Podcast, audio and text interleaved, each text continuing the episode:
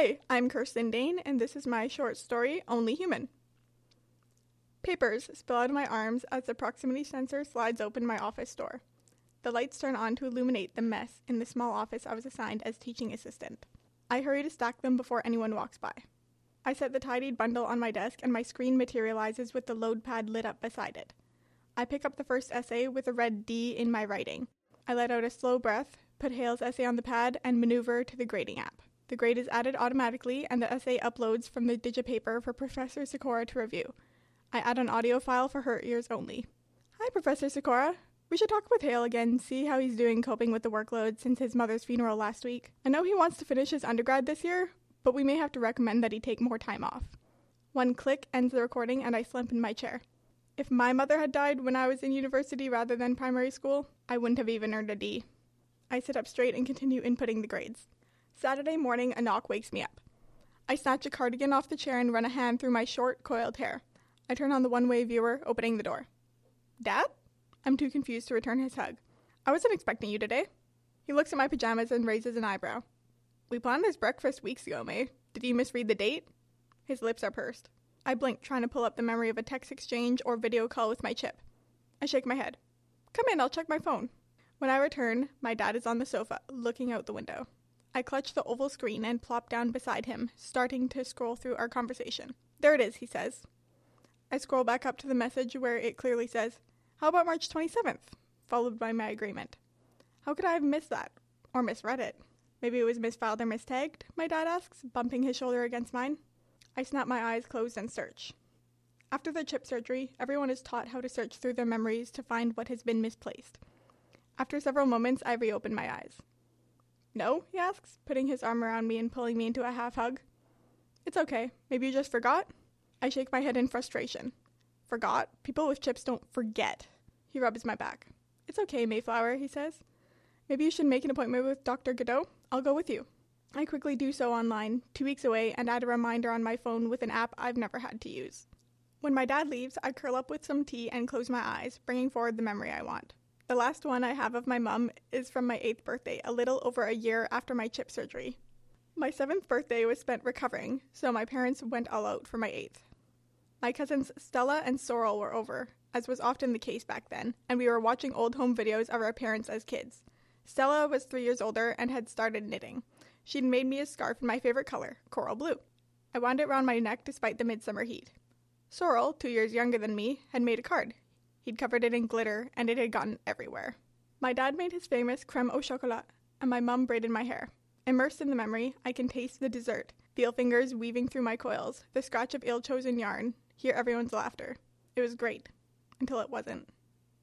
I stopped the replay, tears on my cheeks.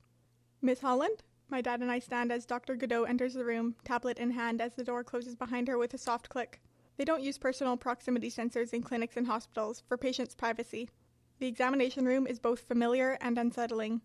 I'm usually only in this room for my annual checkup, but today we're going over the brain scans taken last week. Miss Holland, she says, bringing up the first MRI image and turning her tablet to face me. The images from your scan indicate no injuries to your brain itself. She swipes to the next image. You say that you haven't had any major head injuries since you were eight, and the images support that. Your brain isn't damaged. The third image, much closer, shows my hippocampus, my chip prominent. Your chip is. What does that mean exactly? My dad asks when my own voice fails. The damage means that the chip's max capacity is approximately a sixth of what it should be. She's begun forgetting things because, without a chip, her brain is only human. Remember, Dr. Godot says gently, her eyes holding mine. People lived without chips for millennia, and they got on fine. That's why I'm forgetting things, like appointments. Reaching the damaged chip's full capacity seems to have triggered something. She swipes to another scan. This image shows a high volume of activity around the chip. Not that we can access the data on it until you die, but we believe the memories on the chip will begin to degrade. Based on the experience of others in similar situations, it may take years, even decades, for all the memory on the chip to be lost. Lost? I ask, my voice trembling. Why can't you just redo the chip surgery and fix it? It's been 18 years since the surgery. The chip is too bonded to the brain to be removed without severely damaging the tissue. Even three years after the implant, this is the case. Our growing understanding of brain function doesn't change that. I knew that. I knew that. But Three years? You mean if this had been caught when we had the accident, just a year after the implant, it could have all been avoided? My dad's warm hand on my arm brings me back down to earth. These resources, Dr. Godot says, handing several booklets to me, outline some ways to reinforce memories without relying on your chip, and how to form new, lasting memories. My dad takes the booklets. I stare out the window as my dad drives me home. I wish that just replaying the memory of the accident would let us go back, fix the chip, but if that was possible, I'd undo the accident itself. It's an old thought, one I'd hoped my therapist had dispelled years ago, but I can't stop thinking about it. I avoid closing my eyes for too long for fear of bringing the memory to the forefront. I know you're not okay, but how are you feeling? I pull my gaze away from the window and look at my dad in the driver's seat to the right of me. It feels surreal, I say after a long moment. How can I just forget? He got his chip at six, too. If you want, we can visit Nan down in France in the next few weeks. She got her chip when she was older. She knows what it was like before. A weak smile comes to my lips. Sure, I'd like that. My words are cut off as the car slams on its brakes and my eyes reflexively squeeze shut. I look around at the crumpled wreck, pinned in my seat.